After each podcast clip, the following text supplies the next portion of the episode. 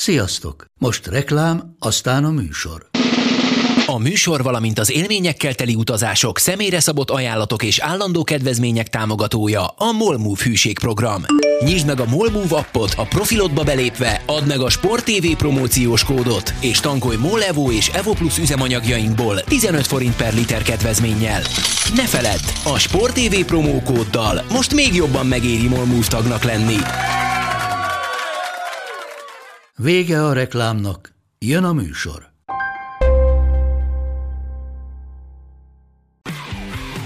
Gól! Ez 11-es volt, ha nem láttad te! Úristen, milyen becsúszás volt! Mi mindennel kapcsolatban lesen vagyunk. Ez a Sport TV és a Nemzeti Sport közös podcastjének újabb része. Sziasztok! Ez a Lesen vagyunk a Sporttelevízió és a Nemzeti Sport közös labdarúgó podcastja. Állandó beszélgetőtársam Monc Attila, a Sport TV munkatársa, én pedig Szeli Mátyás vagyok, a Nemzeti Sport újságírója. Sziasztok!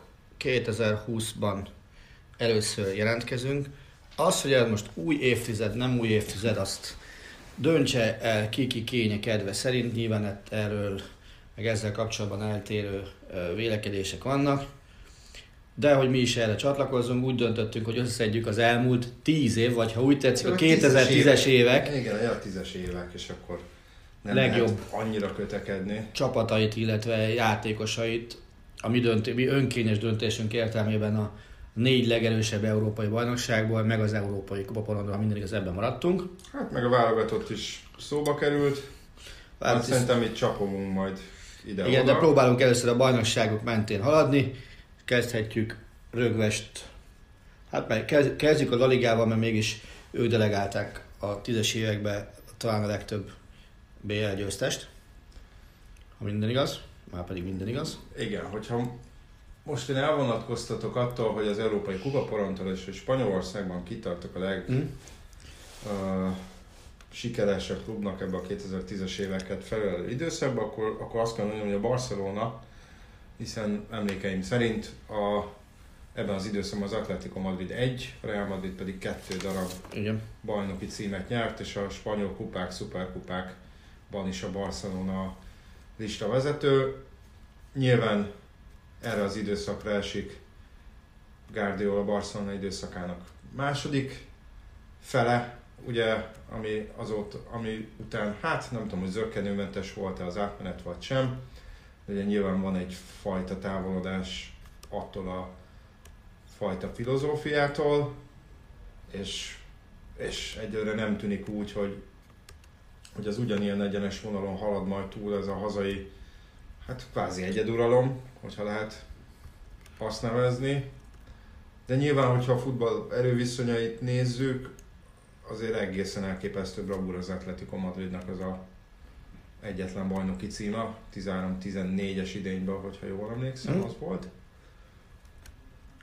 Azóta persze, hát nem is hogy lehet egy mondani, kinőtte magát az Atletico Madrid, de, de nyilván sokat tett azért, hogy ne legyen teljesen kétpólusú ez a bajnokság, és hát igaz, hazai fronton a Real Madrid ahhoz képest, hogy mekkora anyagi és egyéb ráfordítás volt, az a két bajnoki cím az nagyon kevésnek tűnik, még akkor is, hogy a, hogyha az első, ugye José Mourinhoval, az, az spanyol bajnoki rekord volt 100 ponttal, amit aztán a Barcelona be is állított a következő szezonban. Ez, én azt gondolom, azt látom, hogy Barcelonában nyilván egyetértünk, mert én is őket írtam föl, nyilván nem utolsó sorban a bajnoki címeket, hogy több, több bajnoki címet nyertek ebben az időszakban, mint az összes többi spanyol csapat együttvéve. Ugye ez a, ha le, lehet így fogalmazni, akkor fogalmazzunk így. És a másik az, hogy a spanyol futballra magára ők az én megítélésem szerint nagyobb hatást gyakoroltak, mint amekkora hatást gyakorolt a Real Madrid ebben az időszakban. Szerintem a Real Madrid ebben az időszakban nem annyira a spanyol bajnokságot, mint sem a bajnokok ligáját részesítette ugye előnyben, hiszen, hiszen ezer év után ők lettek az első címvédők, ráadásul rögves nyertek egymás után hármat, amire, amire még régebben volt példa, mint, mint címvédésre. Igen. És uh, én azt gondolom, hogy a Barszát főleg az miatt is uh, tudom sajnálni, és, és igazából azt lett volna jó még végignézni, hogy, hogy egy, ha nincs egy sajnálatos haláleset, akkor az a kísérlet mivé tudja kiforni magát, hiszen, hiszen azért Tito is bőven tudott volna, vagy, vagy, vagy akár gyakorolt is olyan hatást a klubra meg a focira, ami, ami akár messze menő is lehetett volna. Uh-huh. Azt, azt nagyon-nagyon szívesen megnéztem volna, és nyilván, hogyha 2010-es éveket nézünk, akkor azért nem ragadnék le az utolsó egy-két évnél, és nyilván ez, ez valamelyest a Barcelona szól, hiszen azért Valverde most nem feltétlenül a, a leg tá, legkitártabb karokkal vár, fogadják őt ö, Katalóniában. Sőt, még azt mondom, hogy szerintem nagyon sokan várják, hogy mikor távozik. Hát e- e- igen, akár így is mondhatjuk. Végre. Ettől függetlenül az is megkérdőjelezhetetlen, hogy vele is ö, tudtak nyerni, és vele is le tudtak rakni az asztalra Hazai fronton mindenképpen. a hazai fronton bármit, és most egyre szigorúan a spanyol beszélünk. És ugye tovább véve nyilván az sem meglepő, hogyha csapat után játékos nézünk, akkor nem csupán azért, mert ő mind a 2010-es években az összeset ugye Spanyolországban töltött, hanem Messi az, aki a 2010-es években a spanyol bajnokság legjobb játékosa volt. Azt nem mondom feltétlenül, hogy ő volt a legnagyobb hatású játékos is, bár, bár azt gondolom, hogy igen, de, de azért a 2010-es évek elején még két korszakos zseni ott volt mellette szintén a Barcelonában, és én ezért mind a kettőnek a játékát el tudom ismerni. Legyen szó akár Iniestáról, akár, akár Xaviról. Ja. És azért uh, nyilván persze lehet azt mondani, hogy, hogy de miért nem Ronaldo. Egyrészt azért, mert ő nem töltötte ott az összes évet ezekből. Másrészt a gól versenyben és a spanyol eredményességi versenyben, eredményességben most a trófeák számát értem, összességében alul maradt Messivel, illetve Messi Barcelonával szemben. És Hát meg talán azt nézzük, az El sem tudott, igen, tehát ő Annyira. sok, ő a, nem mint a rosszul játszott volna, ezt nem mondtam, így van. de mondjuk talán hangsúlyosabb szerepe volt az El Clasico-kon Messinek, bár talán Ronaldónak is volt egy hiszem viszonylag jó 4-5 meccses sorozata, amikor mindegyik meccsen szerzett gólt. Ez így van. Hát akkor menjünk tovább. Németország? Németország. Mondtam, mert az enyém az elég egyértelmű lesz. Hát nyilván Bayern München, Ebben még hogyha a 2010-es évek elején nem is feltétlenül tűnt úgy, hogy, hogy ilyesfajta egyeduralom lesz a vége. Ez így van. Bár valamilyen szinten ez törvényszerűség kicsit a német bajnokságban, hogy egy, kettő, három idényre letaszítják a bayern a trónról, és aztán megerősödve tér vissza, vagy ül vissza rá. Igen, ugyanakkor ilyen hosszú periódus folyamatosan trónon töltve soha nem volt a német van. futball életében, és ne, azt sem mondom, hogy ez egészséges lenne a, a német futballra gyakorolt hatást illetően. Amellett, hogy a Dortmund két bajnoki címe is ugye azért olyan szempontból elég fontos mérföldkő volt, hogy Jürgen Kloppot a világ legelismertebb edzői közé emelte egyrészt, másrészt ugye a Dortmund valamilyen szinten, vagy legalábbis pénzügyileg lehet azt mondani, hogy a halál torkából tért vissza, és volt ennek betetőzése ez a két bajnoki cím. E, Egyrészt, másrészt meg, ha azt a két bajnoki címet nézem, én azt szeretném hinni és gondolni, hogy ez a két bajnoki cím arra is jó hatással volt, hogy a Bayern rávezesse arra, hogy igen, itt, itt kell előkifejtést tenni annak érdekében, hogy nyerjünk. Mm. Tehát biztos vagyok benne, hogy ha, ha nincsen az a két Dortmundi bajnoki cím, akkor egyrészt nincsen az a fajta sikersorozat, ami, ami most van, tovább megyek, nincsen feltétlenül a 2013-as BL győzelem se. Ez elképzelhető. Tehát nekem sokkal szimpatikusabb volt az, és, és sokkal szimpatikusabb marad az a fajta hozzáállás, hogy, hogy van küzdelem a német bajnokságban, és nem november, december, januárban azt látom, hogy na, megnyerte a Bayern, csak az a kérdés, számoljuk visszafelé, hogy most februárban lesz bajnok ünnepés, vagy márciusban, ugye volt ilyen szezon is, amikor Hát ez, ezen ment a disputa. Hanem a Bayern mindig akkor volt, hogy mondjuk több fronton is, tehát ideértve a nemzetközi pont is, amikor nem egyeduralkodó volt Németországban, hanem otthon is versenyre volt ö, késztetve. Hiszen 13-ban is azért volt verseny a, a bajnoki címért, Tovább megyek, ugye, amikor előtte BL-t nyertek 2001-ben, akkor is ugye utolsó fordulós bajnoki cím volt a, az a Hamburg elleni meccs. Volt a bajnoki cím előtti forduló, öt nappal utána jött a BL döntő. A Valencia ellen. Tegyük hozzá azt is, hogy ugye, hogy már Guardiolát megemlítettük Spanyolországba, de hát ebbe a tíz évben ő kikerülhetetlen, hiszen a Bayernnél is eltöltött három szezont. Ha jól emlékszem, pont az első szezonja volt az, ahol azt mondta, hogy úgy érezte, hogy túl korán lettek bajnokok, és, és kiengedtek egy kicsit a BL kiesése szakaszára. Nem Igen. feltétlenül csak emiatt nem nyertek BL-t akkor, de lehet, hogy ez is szerepet játszott. Ugye a benne. 13-14-es szezon, amiről beszélgetünk. Így van. Akkor voltam a Real Madrid, amikor csúnyán megverte őket, ugye? Az volt az az idény? Münchenben. Ahol ugye szintén voltak taktikai hibái Guardiolának, de ezt már kiveséztük. A Bayern München gazdasági fölénye azt szerinted nőtt ebben a periódusban, vagy ez mindig is ilyen szintű volt? Én azt gondolom, hogy nőtt a gazdasági fölény. És nem azért, mert a többi csapat elfelejtett volna pénzt keresni, hanem egyrészt a, a megnyíltak más piacok, másrészt, tehát más piacokat értem az, hogy a Bayern felismerte azt, hogy kell nyitni Amerika felé, kell nyitni a kelet felé, még ha a, a keleti nyitás az ugye azért egy eléggé legalábbis megkérdezhető lépés a Bayerntől, hiszen azért Katar felé nyitni az nem mindig szerencsés. Hát elég sokan nyitnak arra felé. Igen, csak ugye Németországban sokkal nagyobb tiltakozás kíséri ezeket a lépéseket, mint, mint mondjuk más országokban. Tehát itt a, a Katarban az emberi jogok vélt vagy valós sebbevétele az Németországban egy eléggé ö, nagy visszazetszést kivá- kiváltó ügy. A Bayern most van azt hiszem sorozatban tizedszer ö, edzőtáborban Katarban, és sorozatban tizedszer születnek meg azok a jegyzetek a különböző német médiumokban, hogy ezek meg miért mennek oda, és akkor és a többi, és a többi. Illetve az is egy nagyon fontos szempont, hogy a Bayern eljutott addig, hogy a stadionját most már tökéletesen ki tudja használni.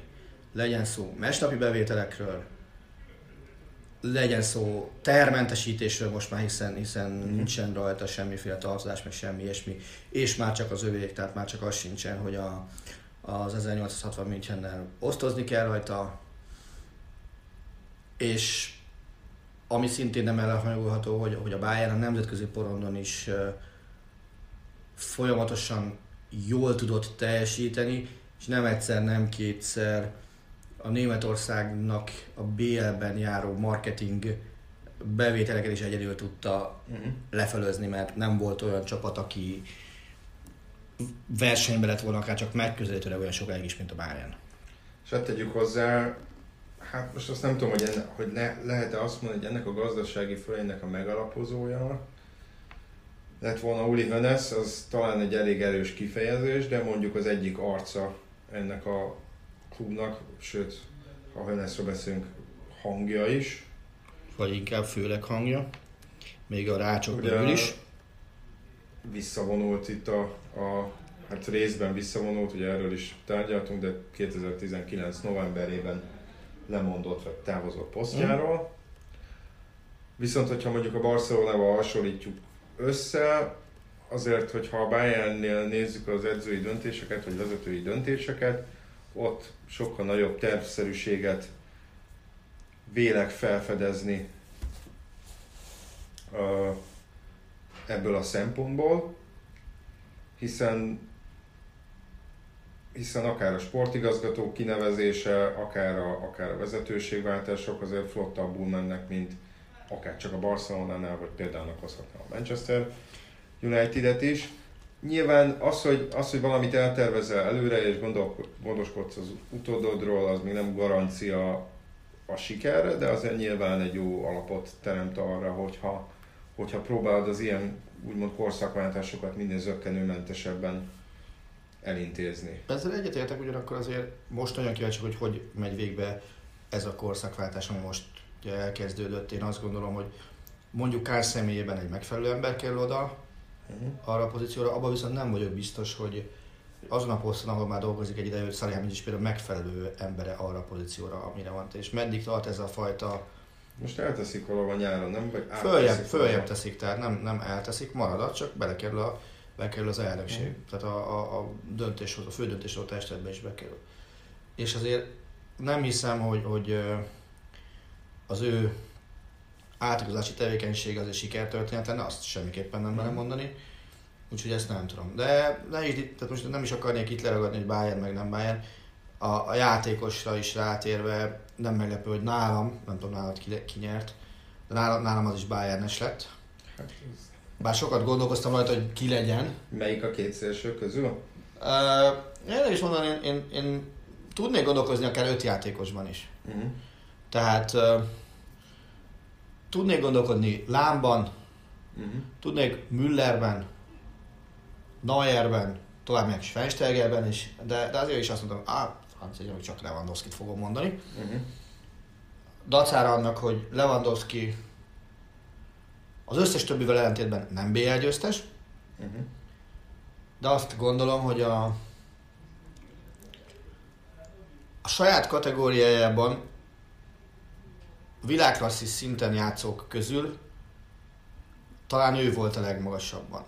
Uh-huh. Mondom ezt még Neuer, tehát húzamosabb ideig ő volt a legmagasabban, ez így viszont majdnem is igaz. Aha. Bár Lám, Lám esetében lehet vitatkozni, mert, mert ő is egészen elképesztő szinten játszott jobb hátvédet, de Lám esetében az például nekem egy nagyon visszatetsző dolog volt, amikor ugye őt megpróbálták védekező középpályássá hát átnevelni, vagy nem Igen. tudom, hogy mi a, mi a, a jó kifejezés. Az, az nekem egy, még ha, még ha azt is írták, mint, hogy, hogy az tényleg egy, egy jó kísérlet volt, mert jól játszott, mert minden ilyesmi, de, de valamiért ott nem éreztem úgy otthonosan mozgónak, mint, mint jobb hátvédként. Uh-huh. Nem tudom, én, én nekem Robben? Lenne az, aki szintén egy emblematikus alak, és pont azért, mert ő azért úgy szerepet vállalt a bajnokok ligája győzelemben is, Annál nagyobb szerepet nehéz lenne vállalni, mint amit ott a döntőben tett. így van, és lehet, hogy számok alapján Lewandowski egészen Mhm. brutális, de, de nekem ez ennyivel, Mhm. ennyivel többet számított. Hm? Lehet. Ugye Neuer és Lám esetében én próbáltam attól elvonatkoztatni, hogy, hogy világbajnoki címet nyertek, és csak Hm? erre a klub vonalra koncentrálni. Nyilván, hogyha ez számított volna, akkor, akkor az lehet, hogy akkor ez egy olyan előny, ami a többi csapattagnak igazából Igen. nincsen Tehát meg. én is szigorúan klub szintre mentem. Na de akkor menjünk tovább mondjuk Olaszországba. Na, kezdem most én. De az, hogy Juventus, az nem hiszem, hogy vita téma lenne. Tehát szintén ez a fajta már-már abnormális mennyiségű sorozatban nyert bajnoki cím, ez, ez önmagáért beszél. Az, hogy egy ö, olyan stabil gazdasági alapot sikerült teremteni, amire, amire nyugodtan lehet építeni hosszú távon is, részben azzal, hogy van saját stadion, részben azzal, hogy az átigazolási politikában egy sokkal bátrabb tervet, vagy, vagy, vagy nem tudom, minek mondjam, azt kezdtek el követni, és, és az be is jött nekik, tehát Ronaldo után egy hogy gyakorlatilag most már hogy, hogy tényleg bárkit meg tudnak venni, hogyha akarnak. Igen. Tehát tudnak versenyezni, ez mellett pedig egy, egy annyira szisztematikus csapatépítési folyamatnak lehetünk számtanulni, ami, ami akár példaértékűnek is minősíthető. Legyen szó akár a pénzérigazolásokról, akár a Juventus által tökére fejlesztett free transferekről. Igen, és mondom ezt annak ellenére, hogy egy 2010-ben az Inter nyert bajnokok ligáját, és az a Juventusnak nem sikerült egyelőre. De való igaz, gazdasági oldalról nézve ez egy parádés teljesítmény, hogy mennyivel lehet, hogy most csökkent a különbség egy-két riválissal szemben, de hogy mennyire elhúztak úgyhogy viszonylag mélyről indulva, Hm? mennyire elhúztak a többiekkel szemben, és az, ami szerintem hatalmas fegyvertény, hogy nem egy mondjuk olasz vagy orosz olajmilliárdos, vagy egy arab sejk befektetésének köszönhetően, de a Juventus eljutott oda, hogy hosszú évek alatt nem csak az olasz átigazolási piac meghatározó szereplője lett, hanem ugye most az elmúlt egy-két évre már tényleg valóban eljutott oda, hogy a külföldi nagyokkal is simán felveszi a versenyt Igen. az átigazolási piacon, ami egyáltalán nem volt jellemző nem csak a Juventusra, hanem az olasz bajnokságra a 2010-es évek elején. Ugye akkor lépten nyomon arról lehetett olvasni, hogy az igazán nagy sztárok vagy nem mennek a szériába, vagy hogyha egy külföldi csapat jön, akkor a klubjaik nem tudják megtartani őket. Ez nem 2010-ben kezdődött ez a folyamat, hanem kicsit előbb. De ugye, amikor mondjuk ilyen ki a világ 10 legjobb játékosa, abban nem nagyon volt olasz vagy olasz bajnokságban futballozó játékos, vagy legalábbis nem volt olyan hangsúlyos, mint mondjuk a Spanyolországból, vagy, vagy akár Angliából. És lehetett azt tudni, hogyha, hogyha, hogyha valakire szemet vet egy angol vagy egy spanyol klub, azt úgysem fogják ott tartani. Igen. És akkor utoljára maradt. De sokkal keresek, hogy ola, tehát széria játékosok közül nálad ki volt a 2010-es De évek legjobb. szériát, ja, bocsánat, tényleg. Én felírtam a sajátomat, kíváncsi, hogy te kit fogsz mondani. Hát ugye azért nem nyomta végig ezt a tíz évet, Akkor ugyanazt, akit én szerintem ezek után. de én Andrea Pillóra Aha. Gondoltam, aki ugye a Milánnal nyert bajnoki cím után elment a Juventushoz, Hm? azzal a felkiáltással legalábbis a Milánnál, hogy, hogy most már öreg, Hm? igazából itt az ideje annak, hogy más találjanak a helyére. És nyilván ez a váltás akkor, az nem is tudom mikor volt, 12 volt talán? Hát azt is ebben nem mondom. 11, Hm? azt mindjárt megnézem. Akkor ez azért nem volt annyira egyértelmű felfelé váltás, mint lent, lent volna Mhm. most az elmúlt 3, 4, 5, 6 Hm? évben. Szóval én is pillót mondtam.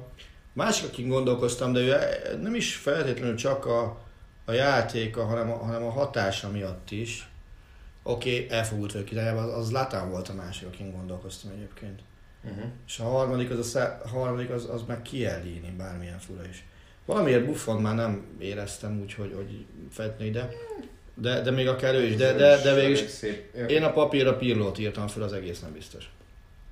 Nagyjából hasonló. Ibrahimovic nem volt annyit Olaszországban 10-től. Ez így van, ettől még, ettől még nagyon-nagyon elgondolkoztam rajta, hogy elsősorban a hatása miatt őt, őt mondjam, de Pirló lett a, a végállomás, az biztos. És tegyük hozzá, hogy most vissza is tért a Milánhoz, amit kicsit nehezen értek, hiszen ez a Berlusconi a végnapjait idéző átigazolás, amikor hozzunk vissza egy emblematikus, de már erősen kifutóban lévő játékost, hogy befogjuk a szurkolók száját. Hiszen nyilván egy mérkőzés alapján azért nem lehet megmondani, hogy Ibrahimovicnak mekkora hatása lesz a Milánra. Ez Latanéra. De azért csodálkoznék, hogyha ha, mondjuk nagy vissza, lenne. visszavezetni a bajnokok ligájába a Milánt. Na és akkor térjünk rá a Premier League-re. Ott ki? Hát szerintem a négy nagy bajnokság közül ez talán a legkevésbé Egyértelmű? egyértelmű. Uh-huh. Um, én némi gondolkozás után a Manchester City-t választottam. Az a baj, hogy én is. Hiszen négy bajnok, ha jól emlékszem, négy, Négy. bajnoki Négy, címet igen. nyertek ebben az időszakban. Ugye volt egy 98 ponttal megnyert bajnoki cím az előző szezonban, előtte Ha. meg 100 amik szintén egészen elképesztő. A 100 pont az addig, sőt, még a 98 is, jól emlékszem, addig példátlan számok voltak, talán Chelsea tartotta a rekordot 95-tel. Ezt most meg nem mondom felből. Valamelyik Mourinho féle Chelsea bajnok csapat az első Mhm. időszakból. És persze mondhatjuk, hogy ennyi pénzt költöttek, meg annyi pénzt költöttek, de és hogy a nemzetközi porondon nem sikerült sikert elérniük, Mhm. hiszen BL elődöntő volt a csúcs. Ha jól emlékszem, és az sem Guardiolával, hanem Pellegrinivel sikerült. Biztos, hogy nem Guardiolával így van. De mégis De most angol bajnokságról beszélünk. Az eredményesség és aztán Guardiola érkezése után a játékstílus miatt nekem ők? Úgy azok, hiszen az Arsenalnak a az Arsenal az FA kupák ellenére szerintem szeretné elfelejteni ezt a 2010-es éveket, Uh-huh. főleg a Wenger időszak vége után Emery éret. Ugyanez mondhatjuk el a Manchester Unitedről, akik ugye még 13-ban azért nyertek egy bajnoki címet, de ez volt Sir Alex Ferguson utolsó idénye, és hát azóta 6 és fél éve azt halljuk, hogy épül a csapat. De hova, meg milyen csapat, meg miért?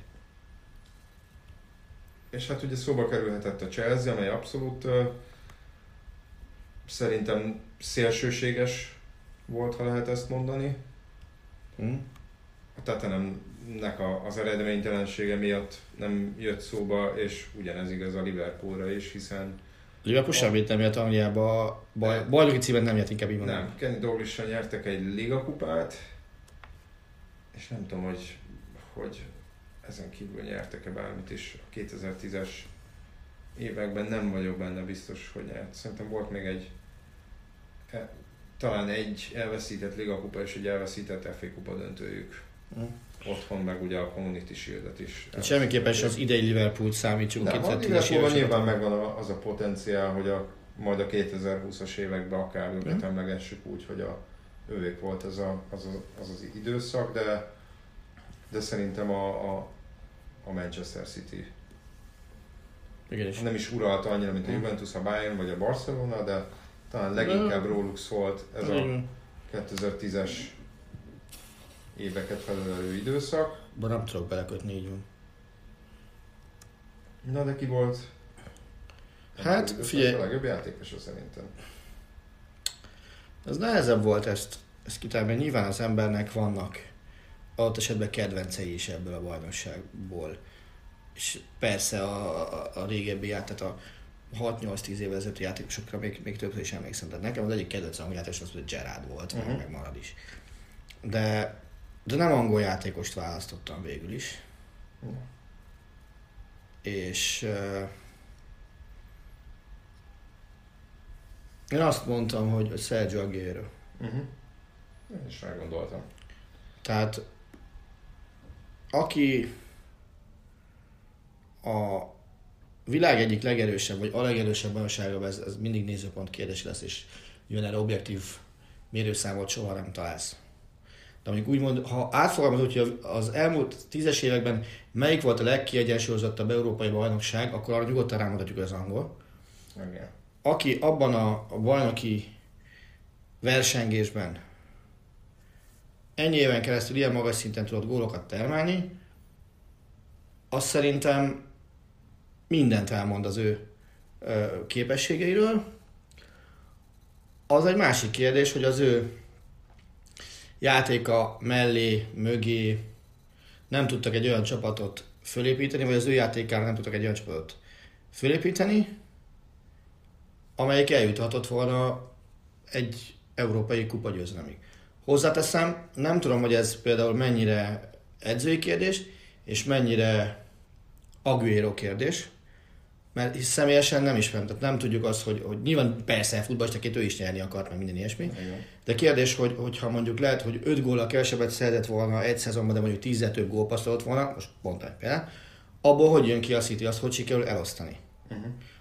Ezt, ezt lehet, hogy megnéztem volna, és a másik, ami Aguero mellett szólt, az az, az én olvasatomban, aztán lehet ezért is azt mondani, hogy hülye vagyok, simán, hogy több stílusú edzőnél is képes volt magas szinten futballozni.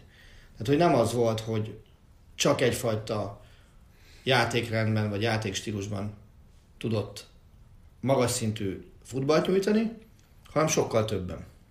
Hát tegyük hozzá, 12-ben az ő góljával lettek bajnokok a QPR ellen. Igen. Igen, én még Wayne Rooney-ban gondolkoztam, Benne nem. Valami, valami előtt nem. De, de a kiegyensúlyozottság szempontjában nálam, Aguero, nálam is Aguero győzött, és, és nem tudom, lehet, hogy aztán, lehet, hogy ez azért, mert külföldi, vagy lehet, hogy azért, mert Ronaldohoz és Messihez azért nem feltétlenül mérhetőek a számai, de, de talán nem örvend akkora megbecsülésnek, mint, mint azt megérdemelni, de aztán lehet, hogy ez csak az én benyomásom. És Még ebben sem vagyok biztos, hogy ebben nincs valami. Tehát ő, ő azért ilyen, ilyen alul értékelt csávó tud lenni, hogyha ha, ha így szigorúan nézzük. Na de hogyha tovább megyünk, ugye, hogyha az európai kupákat nézzük, akkor nem hiszem, hogy nagyon vitáznunk ellene, hogy kié volt a 2010-es évek. Hát nem szeretném ezt mondani, de kénytelen vagyok ezt mondani. Ugye a bajnokok, Hogy a Real Madrid így van, ugye négy győzelemmel, hát volt ez a sorozatban elért három siker, ami egészen elképesztő teljesítmény, főleg, hogyha tényleg a modern BL éret nézzük, ahol még címvédés sem volt, és azért, hogyha a futball erőviszonyait nézzük, akkor meg még inkább. Becsülendő, hogy ezt a kupát háromszor sikerült egymás után elhódítani. Nem volt mindig könnyű, nem volt mindig szép, nem volt mindig ellentmondástól mentes, de de ugye behúzták a Barcelonának 2 BL győzelme volt 11-ben és 15-ben, Igen. és azt hiszem az összes többi csapatnak csak egy volt. Hát igen, mert ugye 10-ben nyert az Inter, 11-ben nyert a Barcelona, 12-ben nyert a Chelsea. Chelsea, 13-ban nyert a Bayern, 14 Real, Real, 15 15 Barca, 16, 17, 18 Real, Real, és 19. 19 Liverpool. Tehát ö, valóban, és azt gondolom, hogy, hogy a Real Madrid az, amelyiknek a még ha a szívem is szakad bele legalább egyszer az Atlético Madrid okán, mert én azt gondolom, hogy, hogy, hogy egy ilyen jellegű csapatot tök jó lett volna látni, egyszer fölérni Európa trónjára, hogy, hogy, hogy ilyen elköteleződésből, vagy, vagy nem tudom, hogy hogy mondja, vagy, vagy, vagy szívből játszva nem olyan, te, nem olyan kiemelkedő anyagi lehetőségek Mhm. közepette futballozni, tehát ilyen, ilyen romantikus elvek mentén hajlandó vagyok maximálisan elismerni a, az Atlético Madridnak a, a produkcióját, és, és legalább a, a két döntőjében az egyiket azt nagyon-nagyon szerettem volna látni, hogy ők nyerik meg. Azt ugye Kölnben voltunk, amikor, amikor a 11-es rugásos Az volt a, döntő igen, az a, má, a második döntő. a volt, 11, és, és, és ugye 16. Nagyon sok ilyen kézilabda környezetben nevelkedett újságíróval néztük együtt a, a döntőt egy laptopon, és hát valami elképesztő túlsúlyban voltak azok, akik a, az Atlético Madridnak Mhm. szurkoltak azon a döntőn, és, és mindenki vala, valamiért ez, nem is azért, mert utálták a Real Madridot, hanem, hanem azért, mert egyfajta ilyen régi nosztalgia felé való visszakacsintás volt az, hogy na ez nem csak a gigászoknak a játszótere lehet, hanem más is. Mhm. És tényleg baromi jó lett volna azt, azt, azt úgy megnézni, hogy na basszus, gyertek és akkor hadd szóljon. De nem szólt. Nem szólt, és ugye Milánóban volt az a döntő, hogyha jól emlékszem. És ott tényleg testközelből láthattam szegény Diego Simeonét, hát sem előtte, sem utána nem láttam még ennyire összetörtnek őt, hiszen azért mind a kettő döntő, talán lehet, hogy az első 13-14-es az de mind a kettő olyan volt, hogy meg lehetett volna nyerni, hiszen főleg a 13-14-es döntőben ott a hosszabbításba kapták a gólokat, és ott zuhantak igazából össze. De hát ilyen apróságokon Igen, Milánóban volt a... múlik ez a az egész, és a 14-es volt Lisszabonban, ha jól emlékszem. Ezt mindjárt megnézem neked. Sőt, azt nem is kell megnézni, az biztos. Nem ott voltál te Lisszabonban az volt. véletlenül? De. A Lisszabonon is voltam, meg a Milánón is, meg Aha. aztán Cardiffban is. Meg Berlinben voltam. Igen, a Lissz- Barcelona Lisszabonban. Juventus. Azon találkoztunk is. Így van. Valószínűleg azon. Az például az a BL döntő az elég ö, simának tűnt legalábbis előtte, közben, közben talán kevésbé. A melyikre gondolsz? Barcelona Juventus. Ja, igen. Ott, ott nem éreztem, ott, ott egy ideig azt lehetett érezni, hogy nekem van érzésem, hogy na ez simán megvan a Barszának, miről beszélgetünk, és aztán hirtelen így jött az, hogy hú basszus, ez mégse Így van. sétatér és játszótér, hanem nézzünk máshogy a dolgokat, és, és abban egy tök jó döntő kerekedett ki. Tehát ott Speciál ott szerintem senki nem értette, hogy mi a bánat keres itt a Juventus. Igen. Akkor még ugye azért nem ez a Juventus volt, mint, mint, mint most, hogy, hogy egy ilyen baromi tudatosan és baromi jól. Hát, de azért, azért volt egy pillópokba vidál középpálya. Én, én nem, nem, bocs, nem, nem ilyen értelemben, bocs, nem csapat felépítésre, hanem uh, én ezt olyan értelemben gondoltam, hogy nem futball, nem az a klasszikus futball gigavállalkozású Juventus volt, hanem abban még volt azért némi régi fény is benne, vagy, vagy nem tudom, hogy hogy mondjam. Tehát, hogy őt, a Juventus-t akkor még nem soroltad volna Európa 5-6 legnagyobb csapata közé. Hát nem, illetve, illetve ugye Allegri kapcsán voltak kétségek, hogy hogy Conte távozása után ő mire lesz Aha. képes ezzel a Juve-val. Igaz, Conte-nak mondjuk pont Európában nem sikerült igazából nagyot dobni a Juventusszal. Uh-huh. Míg Allegri-nek azért mégis volt két döntője velük.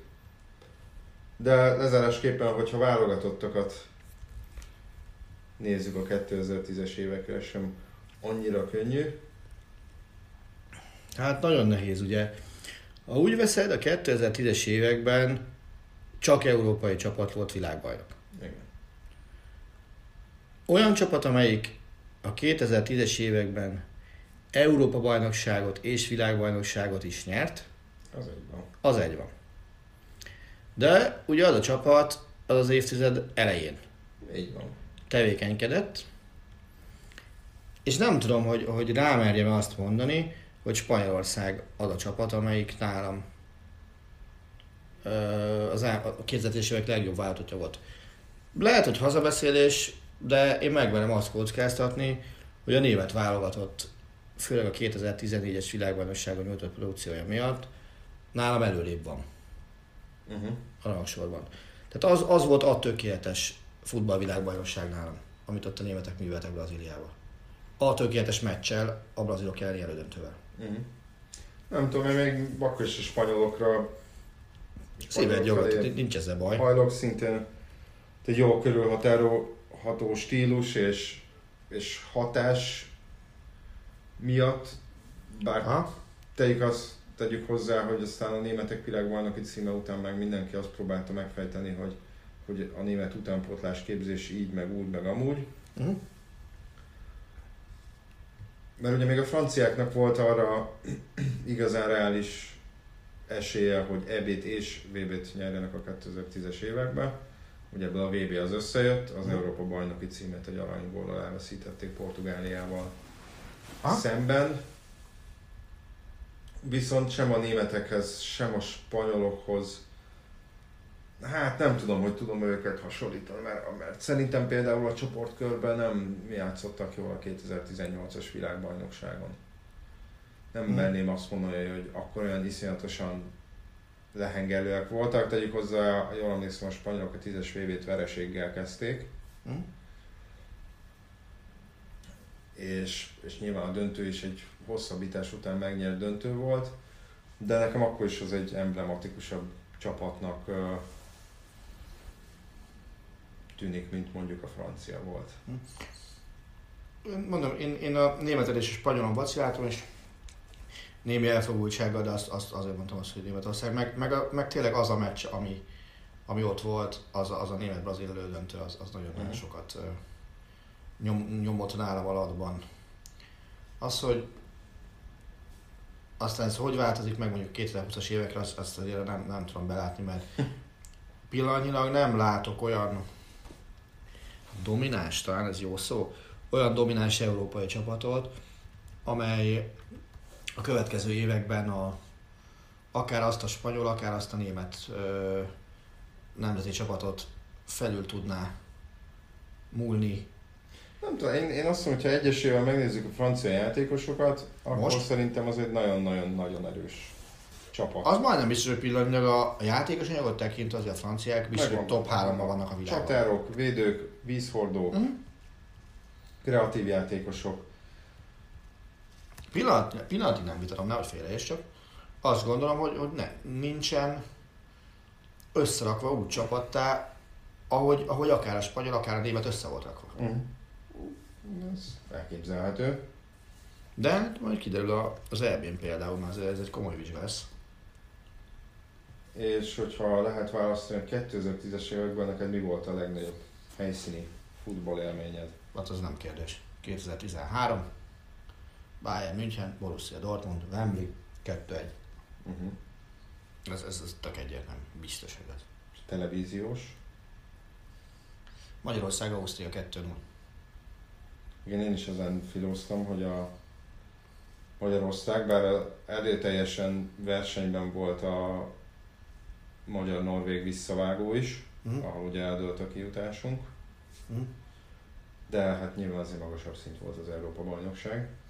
Én azt gondolom, hogy az, az, azt, tehát azt az EB-t így lehozni, és, és ezt, ezt letudni, az szerintem egy ilyen soha nem biztos, hogy a mi életünkben az még egyszer megismételhető. Uh-huh.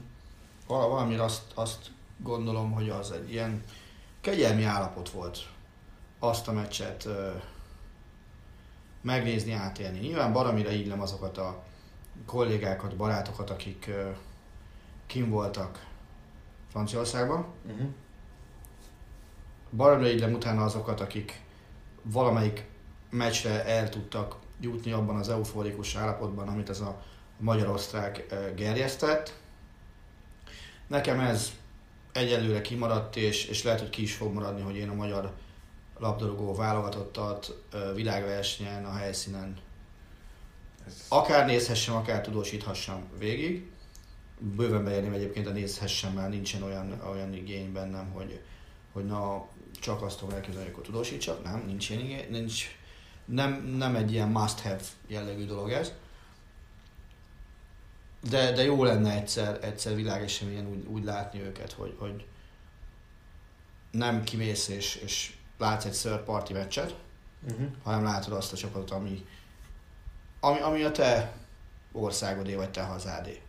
Tehát nekem nagyon megmaradtak így, így élmények futballmeccsekről, amikor uh, más országok újságírói hogyan viselkedtek, hogyan dolgoztak világeseményeken, amikor, amikor ritka csodaként az ő csapatok kint volt világversenyen, vagy, vagy első csodaként, hiszen ugye ilyen volt, nekem Szlovénia volt az, ami, ami először így, így megvolt, uh-huh. az a 2000-es EB-n, amikor voltunk kint Kormoni Zsoltival, és akkor a, az első szlovén meccset néztük, én már meg nem mondom, hogy ki ellen volt, de azt szó szerint kell érteni, a szlovén úgy, azt hiszem 3-3 talán egyébként. Aha.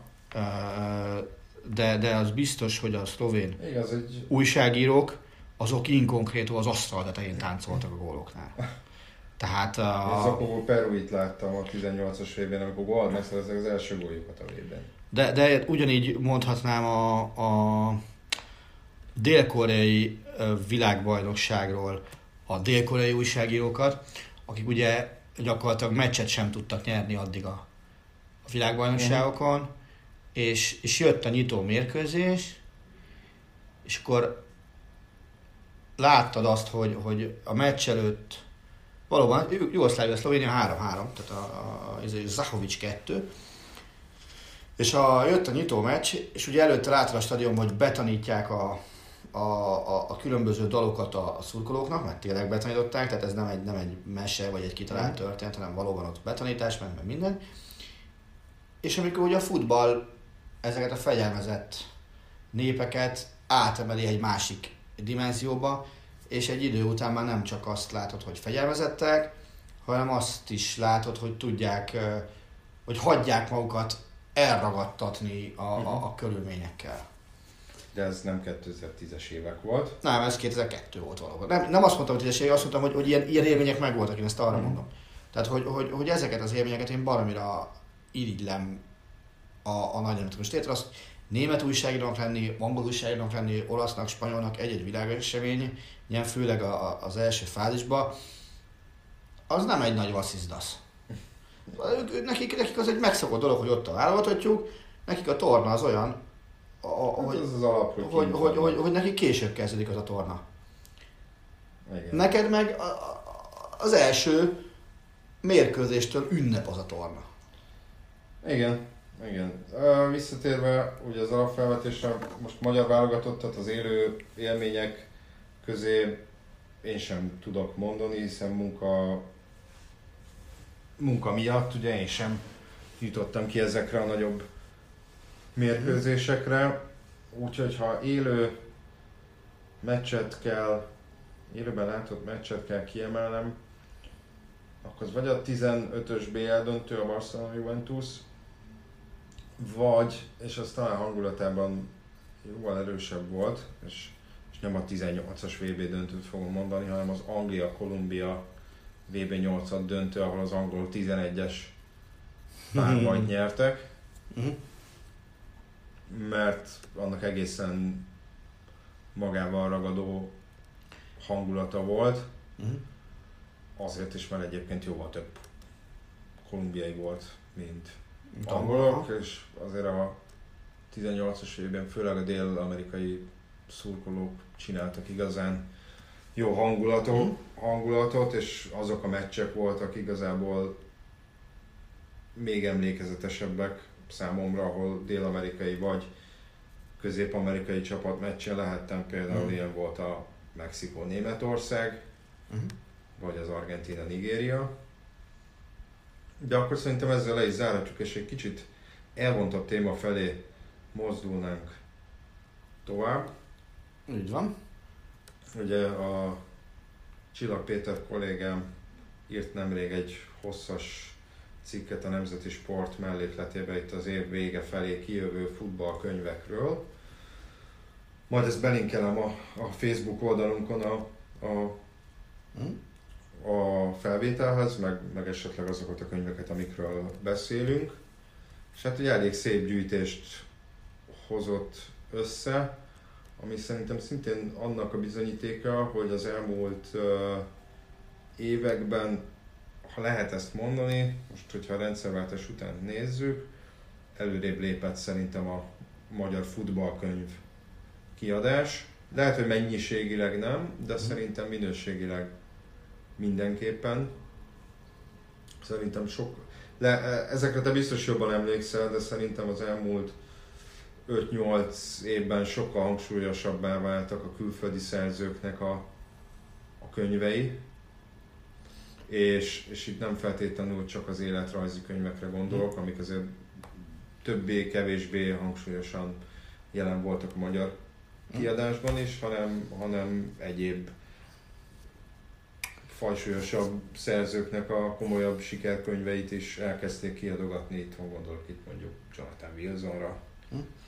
Ö, Bontsuk kettő egy, rész, egy részében ugye érintett is voltam, nem annyira a külföldi szerzők magyarra fordított műveiben, hanem, hanem a esetleges itthoni könyv szerzéses dolgokba.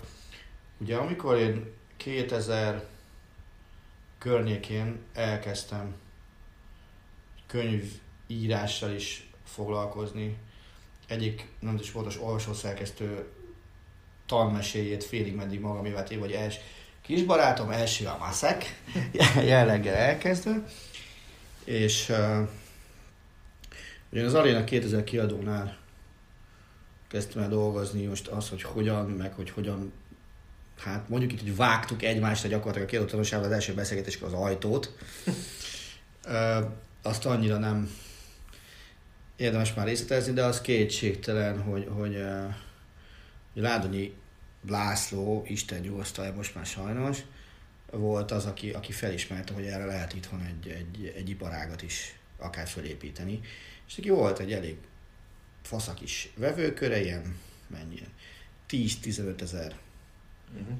potenciális vevője mindig volt, és, és, és hát szakmányba kellett ontani bizonyos időszakokban magunkból ki a könyveket. És aztán eleinte ő találgatta ki azt, hogy, hogy miről írjunk, mit írjunk, hogyan írjunk. És amikor úgy, úgy, úgy érezte azt, hogy, hogy basszus, ezek a hülye gyerekek, vagy ez a hülye gyerek, attól függ, hogy éppen hogy voltunk, uh, tudnak írni, tudnak jót írni, akkor azt mondta, hogy na jó, akkor legyen úgy könyv, hogy az a cím, hogy Barcelona a világ legjobb klubcsapata, Uh-huh. és azt írsz bele, amit akarsz. És akkor abban már tök jó volt gondolkodni, hogy az a szerencsés helyzet is volt, hogy volt az embernek egy, egy baromi jó művészeti vezető tördölője. Én a, a, a könyveket egy, egy Vida Éva nevű zseniális művészeti vezető tördölővel csináltam jelentős részben. Kisebb részben még a Lukács Gabi van, aki ugye most ott dolgozik a sportban. És akkor tök jó volt, hogy, hogy uh, kitaláltál valamit, a magad egyszerű eszközeivel, az, hogy én, én és a művészi megvalósítás, ez kb. olyan, mint, mint nagyon-nagyon-nagyon messze áll egymást a kettő, mondjuk így, tehát nem, nem én vagyok az, aki, aki majd művészi alkotásokat le fog tenni az asztalra, sohasem, de az Éva meg tök jól megcsinált minden ilyesmit, és, és valami szép könyveket adott ki a, a, a kezéből, és akkor például a Barcelona világ legjobb klubcsapata az is az lett belőle, hogy akkor csináljunk a, a Guardiola éráról ilyen különböző témakörök. Valamiben én is dolgoztam, de már nem ez nem az volt. Ebben nem dolgozott senki. Azt tudom. És akkor ez, ez volt a, az, és akkor ez, ez volt talán az egyik kedvenc könyvem. A másikat azt meg a, azt meg a Misó írtuk, ott meg a Laci azt mondta, hogy legyen könyv hogy a világ száz legjobb klubcsapat. Uh-huh. És akkor mondott egy oldalszámot, és akkor el kellett kezdeni matekozni, hogy ebbe hogy férnek bele klubok. És akkor azt mi is amivel írtuk, és küldözgettük egymásnak a listákat. Aztán persze a Laci olykor-olykor belehőbörögött, hogy ennek mindenképpen meg kell lennie, ti nem értenek hozzá, én vagyok a főnök izé. Oké, okay, azt adjál meg. E, és akkor belekerült minden, aminek bele kellett kerülnie. És aztán abban is összeállt egy egészen jól kinéző könyv, tehát klubnévjegyekkel, vizékkel. Persze, biztos, hogy vannak ebbe is hibák, de hát nagyon kevés az olyan könyv, amire azt mondod, hogy, hogy hiba nélküli könyv, azt, azt nyilván lehet uh, látni előre. De ezeket tökre élvezetes volt csinálni. Uh-huh. És, és talán ez az oka annak, hogy, hogy uh, én a, az által említett ilyen nemzetközi szerzők által készített könyveket, akár, akár fordítást nézem, akár bármi ilyesmi. Nekem egy Ribéry életrajzot kellett biztosan fordítani, arra emlékszem, másik héten most nem jut eszembe, de az biztos, és azokban kevesebb, kevesebb örömet lehetem, mint amikor szabadon lehetett alkotni. Szerintem egyébként, ahogy mondtam, életrajzokból, meg klubportrékból azért korábban is talán Dunát lehetett hm? Rekeszteni. Rekeszteni. Nekem nem, ezek nem is a kedvenc Uh-huh. Tehát ezek nem is olyan könyvek, amiket én aktívan keresek, valaki nagyon szeret. Én nem szeretem, az, főleg az önéletrajzi könyveket nem szeretem. Az életrajzi uh-huh. könyvek szó szó, de az önéletrajzi könyveknek közül nekem nagyon sok PR szagú. Uh-huh. Tudom, hogy sok ismerősöm imádja Zlatánnak a könyvét, amiben ugye kis túlzással minden idézetet a a szellemíró szerző tanárt ki, és nem Zlatan mondott. Onnantól ez az nekem el is viszi a, az egész könyvnek a hitelességét, mm. illetve nyilván egy ön, önéletrajzi dolognál, hogyha valamilyen neccesebb téma van, akkor azt vagy nem feszegetik annyira, vagy csak elég egyoldalúan mm. hallunk erről. Teszem hozzá, például a Tott életrajzi könyvről viszont nagyon jókat hallottam, ami szintén benne volt ebbe a nemzeti sportos összeállításban. Az jó is egyébként. Tehát erről többen azt mondták, hogy ez egy elég jól azt, sikerült. Ha már lehetek nagyon nagy kép, ezt már oda tudom adni. Tehát az, az a Szadiszló Csabi még, amikor nem volt Magyarországon, csak írt, hogy figyelj ide, rendeltem rendeltem Totti könyvet. Egyik a tiéd, de vedd át őket. Szarajevóból rendelte ide Budapestre. Aha. Tudom, hogy jó, és akkor így, így lett Totti könyv uh, belőle. Én sokkal jobban szeretem az olyan fajta könyveket, és ezt most hozzáteszem, hogy, hogy a sportúságírás szakmám, de azért, hogyha könyvet olvasok, akkor az nem százból száz, az nem futballkönyv. Uh-huh. Mert nyilván kicsit másfelé is kell terelni a gondolataimat, szerintem, vagy intellektuálisan adott esetben jobban uh-huh. felfrissít egy nem futball témájú könyv.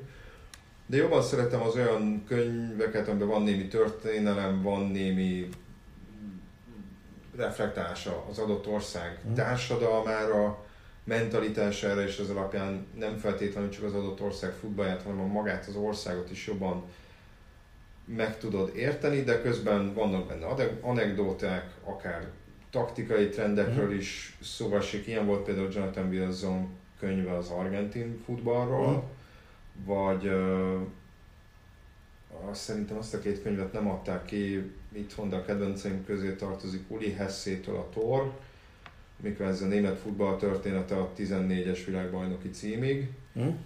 illetve azt hiszem Hessének a Bayern könyvét azt kiadták magyarul is. Nem tudom, én... én... Az viszonylag frissebb. Illetve Alex Bejosztól a Fucsiból, az pedig a brazil futball története nagyjából 2002-es bajnokságig, vagy világbajnokságig bezárólag, de az is nagyon mély képet ad a, a, a Brazíliáról, a mhm. brazil életérzésről, a brazil emberekről, és nem feltétlenül csak Ronaldinho-ról szól, hanem elmegy mondjuk a Feröer-szigetekre és meglátogat ott légióskodó brazilokat, hogy a 2000-es mhm. évek elején vajon mi a francia megy egy brazil a Feröer-szigetekre légióskodni. Úgyhogy nekem ezek a, ezek a típusú könyvek jönnek inkább be, uh-huh. de de most már szerintem a választék is, hogyha stílus tekintjük, a választék is azért nagyon bő lett itthon, és, és, és ez, ez nyilván, nyilván nagyon jó. Igen, Ugye még egy dolgot tennék hozzá, és nem azért, hogy a Petinek hízelegjek, mert eszembe sincsen. Mert 20, tehát okozott annyi izé, őszhalszát az életemben, vagy hallgatást az életemben, soha nem annyinak megírt anyagának, amennyinek lennie kellett volna a része. Tehát a nála nagyobb túlíró géppel szerintem én nem találkoztam. Hát nehéz, biztos, hogy... Tehát és, és aztán ugye mindig jött a végén, hogy most már próbálj meg valahogy beülni. Ez a Peti a Nemzeti Sport Print változatának így elsősorban, és hát sajnos a nyomtatott újságnak megvan az a maga sajátossága, hogy egy bizonyos fokon túl már nem tudott feszegetni a terjedelmi határokat. Ő azért megpróbálta. Minden egyes cikkére Amikor azt mondta, hogy 1500 karakter, az rengeteg, majd adatot, hogy 3000 karakter, végül is utána jártam egy kicsit. Nem fér be. És és, és na mindegy, szóval, hogy, hogy én az ilyen könyveket szeretem még egyébként, amik, amik ilyen egyedi ötleteken is tudnak alapulni, uh-huh. mint az ő a Distóplisban, azt hiszem ez a, ez a cím a, műnek, hogy egy tök más megközelítésből ö, próbál meg sportkönyvet készíteni, illetve ehhez tenném még azt hozzá, hogy, hogy a, a, a, neki volt szintén egy olyan cikk sorozat, amíg 2000 8-9-ben, nem is sportban szintén, amikor a futball és a politika kapcsolatát uh-huh. feszegette nagyon-nagyon sok országban, akár egy-egy meccsen keresztül, akár, uh-huh. akár egy jelenségen keresztül, mint a Falkland háborútól kezdve, uh-huh. nagyon sok minden így, így előkerült.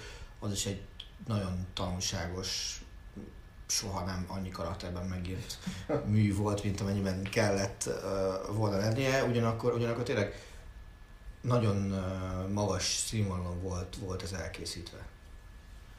Tehát, szóval az ilyen, ilyeneket is nagyon szeretem, amikor, amikor ilyen megközelítésből próbálsz meg dolgozni. Igen, és hát ugye ez az Adistoplisban, aki esetleg nem hallott volna róla, ez a magyar szépírók és a futball kapcsolatát járja körben nem feltétlenül csak olyan írókról van szó, akik mondjuk rajongtak volna a futballert, olyanok is vannak benne, akik mondjuk adott esetben egyáltalán nem. Ez így van. Ugye Aditól kezdve rejtő Jenőn át Máraig. Van abban tényleg minden és mindenki. És tényleg a szép irodalmi vagy irodalmi műveknek is azért van tere itthon. Én mondjuk még egyiket sem olvassam, de Pető Péternek van a Les Határ című könyve, amiről jókat hallottam, vagy Csepei Adriennek a Belemenés. Tehát, hogy ez egy elég széles spektrum a futballkönyv kiadás is Magyarországon. Igen, csak ugye az, az amit egyre nehezebb sokszor eldönteni, hogy ez meddig sportkönyv, és meddig szépirodalmi mű, mű, szépirodalmi alkotás. Mert, mert alapvetően én, hogyha a, a sportkönyvet akarok olvasni, akkor én inkább sportkönyvet, mint szépirodalmat akarok olvasni. Persze, csak... Nem, hangsúlyozottan nem lesz valami nem becsülve más, csak, Csak hogy más-más jelleg a kettő nálam. De igen, de ha mondjuk sportkönyvről beszélünk, akkor azért az nem hátrány, hogyha valami olvasmányos adott esetben. Most Ez így van. elvona, elvonatkoztatva. Tehát ö, például a Fucsiból az nekem ezért is Mhm. jött be. Jonathan Wilson, na nem, őt nem mindig érzem annyira uh-huh. olvasmányosnak, pedig elképesztően jó újságíró és író. Mhm. Ugye én az ő könyvén dolgoztam nem olyan rég, ez a Barcelona Örökség című Mhm. könyv, és stílusában ez is olyan, amiket én uh, nagyon szeretek. Ez a gyakorlatilag a, a Cruyff, hatá, Cruyff hatása a futballra, a Guardiola, Guardiola Mourinho viszáját járja körbe, ugye évtizedektől évtizedeket átívelve, ugye megnézve ennek a Cruyff játékstílusnak a gyökereit, evolúcióját, hatását, úgyhogy ez is egy nagyon érdekes munka volt. Én ezt nem fordítottam, hogy szerkesztőként vagyok feltüntetve, de igazából itt az elsődleges feladatom az a fordításnak és a szaknyelvnek az ellenőrzése volt, ami szintén nem egyszerű, hiszen lehet azt Tehát akkor nála a quarterback az nem hátvéd, mint egy-két amerikai filmben, a, a amerikai film magyar szinkronjában. Nem, nem, Leves. nem hiszem. De, de nyilván ez azért is nehéz, mert például Wilson könyvében ugye arról ír, hogy a, a egészen visszavezeti a játék gyökereit a 19. századi skót futballig, és ő ott használ Mhm. bizonyos szakkifejezéseket, amire bármennyire is jól beszélek angolul, és lehet, hogy le, le tudom fordítani szó szerint, vagy a fordító le tudja fordítani szó szerint, nem feltétlenül az a megfelelő kifejezésre. Mondjuk Wilson esetében segített az, hogy a, ugye a futballforradalmak, ami, a, a, ami egy taktikai oldalról közelíti meg a futballtörténetet, ez megjelent magyarul, ha jól emlékszem, azt Hegedűs Henrik és Márta Bence a, Fordította? fordította, és ott ehhez vissza tudtam nyúlni, azért ezeket a kifejezéseket leellenőriztem, vagy megnéztem, hogyha, hogy legalább, hogyha nem is terjedtek el ezek teljesen a magyar köznyelben, azért legalább legyen Legalább próbálj megközelíteni hozzá. hát meg legyen valamiféle egységesség, tehát hogyha van egy szakkifejezés, ami esetleg azelőtt nem jelent meg magyarul, de ebben a könyvben megjelent magyarul, akkor egy más, akkor ugyanazon szerző könyvében legalább legyen ugyanaz, Világos. ezért sem feltétlenül egyszerű a, a, hát a műfordítóknak nyilván az élete. Volt olyan könyv, ami egy ilyen könyvdiszkontban láttam, nem is tudom mi volt a neve, és kinyitottam, és az első két oldalon, amit megnéztem, ott három név is rosszul volt írva, és tettem is vissza a polcra. Hm? Úgyhogy én alapvetően bizalmatlan vagyok kicsit a magyar fordításokkal kapcsolatban, de szerencsére például Henrik is, vagy Bence is nagyon ért ehhez, és, és, és Mhm. vannak olyan fordítók, akiknek feltét, feltétlenül megbízom a munkájában, és hogyha az ő fordításukról van szó, akkor, akkor, akkor tudom, hogy minőséget adnak ki a kezükből, és érdemes elolvasni. Én ettől függetlenül azért túlnyomó részt inkább a, a, a, a külföldi szerzők munkáját, vagy az angol szerzők munkáját, azt még mindig inkább angolul Aha. szoktam olvasni. Tök, tök érdekes, hogy egyébként én még általános iskolában tapasztaltam azt meg először, mert bocsánat, nem, már, már gimnazista voltam, hogy, hogy mennyire más az, hogyha fordítasz, és, és otthon vagy a nyelvben, meg mennyivel más az, hogyha ha úgy fordítasz, hogy nem vagy tisztában azzal, hogy nem elég a szavakat egymás után lefordítani, hanem összefüggésbe kell ö, lefordítani az egészet. Ma meg nem mondom, hogy mi volt a, a közmondás németül, de azt tudom, hogy, hogy ö, ha lefordítod volna a tükörfordításba, akkor a sötétben minden tehén fekete Uh-huh. lett volna magyar, és ami teljesen más nem az a közmondás, és gondolom, hogy is tényleg erre oda kell figyelni, és csak úgy lehet fordítani, hogyha ha otthon vagy abban a világban, amiről fordítasz. Hát egyrészt meg kell, hogy legyen annyi fordítói szabadságod, vagy hogy kell, hogy annyira szabadon gondolkozzál, hogyha mondjuk a sötétben minden tehén fekete, az németül úgy van, hogy nem tudom, a sötétben minden leopárd fekete, Ah. akkor azt ne szó szerint fordítsd le, hanem Hanem az, gondolkozz annyira rugalmasan, hogy rájöjj, hogy ennek van magyar megfelelője, tehát ha szó szerint lefordítod, lehet, hogy Abból az csak a nem fogja érteni. Ez így van. Na, úgyhogy én, én ebbe, ebbe futottam bele, kellemetlen volt Aha. az egészen biztos. És aztán utána ugye már nyilván, amikor, amikor az ember olvasott mondjuk egy Ribéry életrajzot, vagy amikor nekem hollandból kellett egy Fangerver életrajzot lefordítani, akkor kegyetlenül oda kellett figyelni, hogy, hogy, hogy ami, amin én azt éreztem, hogy na itt, itt ez inkább kiszólás, mint, mint, mint szó szerint írás, akkor, akkor le tud fordítani azt, azt exakt módon. Persze, és azért mondom, hogy ezért is nehéz, ez most mondjuk nem könyves történet, de, de vannak, ugye azért angolul, angolon belül is vannak különbséges, és, és volt egy ilyen helyzet, már nem is tudom mi volt a pontos kontextus, de a kollega a chips szót azt chipsnek fordította. Mhm. Ugye hát ez volt számára a logikus, Hm? de hát az a, a brit angolban, a, amit mi chipsnek hívunk, az ott crisps. A chips az a sült krumplit jelenti, Aha. ugye fish and chips. Aha. Tehát, hogy az nem hal és világos. chips. Aztán persze ezt lehet másképp is értelmezni, mert ugye a általad említett Csillag Péterrel leültünk vacsorázni Moszkvában, és Nem akarom tudni, hogy mit és ott az volt a, a, az étlapon a köreteknél, hogy chips, úgyhogy ezt gondoltuk, hogy itt a brit angolra lehet szó, és akkor a sült krumpli, úgyhogy azt kért azt hiszem a sült csirkéjéhez. Na, mikor akkor küldte vissza a kaját? Ismerem a Peti logikáját, ezt És visszaküldte. Kihoz, és akkor nagyon nézett, amikor a sült csirke mellé kinyitottak neki ott egy csomag, nem tudom milyen chipset, és azt leszórták neki oda a tárra. Azonnal mondta, hogy mit csinált. Már nem tudom, megérte az egészet. Jó, olyan, olyan kajáson nagyon látom, hogy ő nem evett meg. Igen.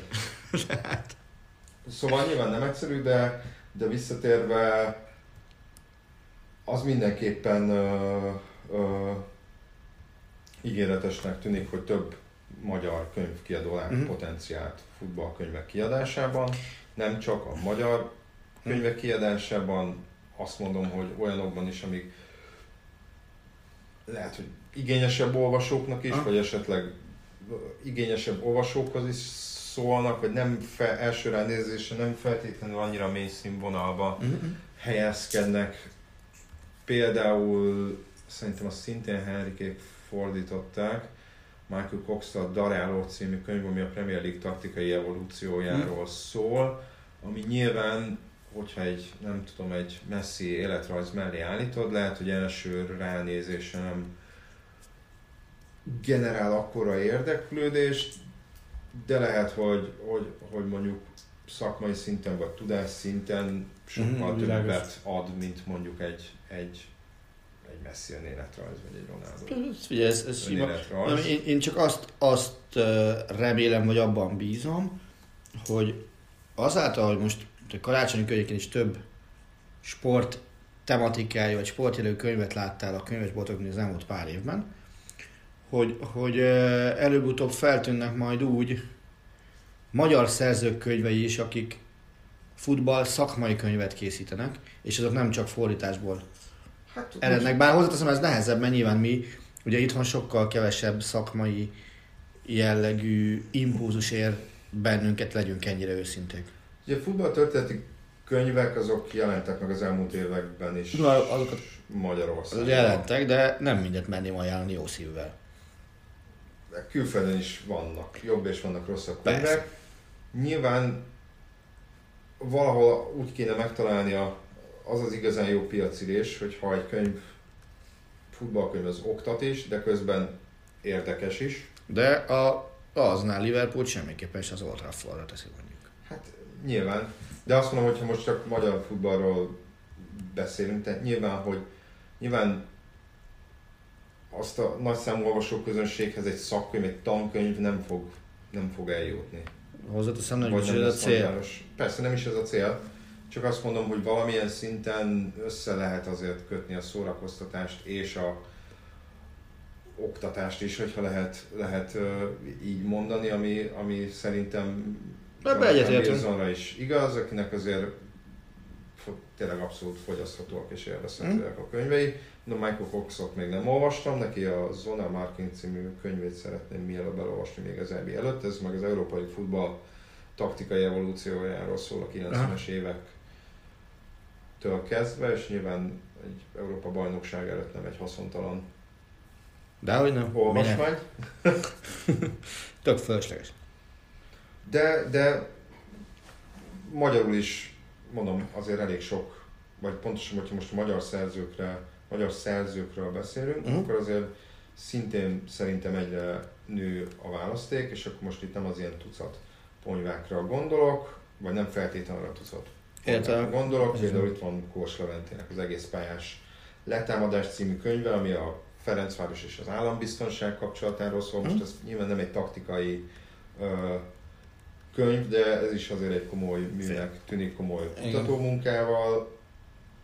És még sorolhatnám, mondom majd itt a, a, a poszt alatt lesznek mindenféle linkek, ahol, ahol olvashattok, Mm. meg láthattok különféle általunk vagy általam érdekesnek tartott könyveket, és vannak olyan témák is, most már lassan befejezem azért, amik nem tudom, nem tudom, szintén ezt nem olvasom ezt a könyvet, de a témaválasztás például kifejezetten izgalmasnak tűnik. Ez a, van az a, a Bobics László, Krylov István, Unger Rihárd, a Nyugat-Dunántúli Klasszikó, ami a, a Haladás. Haladezete párharc száz éves történetét dolgozza föl, ami szerintem egy elég izgalmas felvetés. És az ústavkák benne vannak. és abszolút nem egy olyan, ami, amiről Ha? mondjuk száz bört lehúztak volna. Hát arról csak egyet lehet eleve. Magyar kiadásban. Egyszer kell jól megírni, és, és nem kell, nem kell többet. Egyszer viszont jól meg kell írni. Ez zárszónak tökéletes. Ja. Ugye most már véget ért a téli szünet, úgyhogy jövő héten reményeink szerint ismét jövünk. Most már azért sokkal inkább aktuális. Maki tesz felelőtlen ígéreteket a hidegben, amikor a gyerek által beteg szokott lenni. Igen. Úgyhogy uh, maradjunk annyi, hogy próbálunk jövő héten ismét jönni. Azért ennél sokkal aktuálisabb témákkal.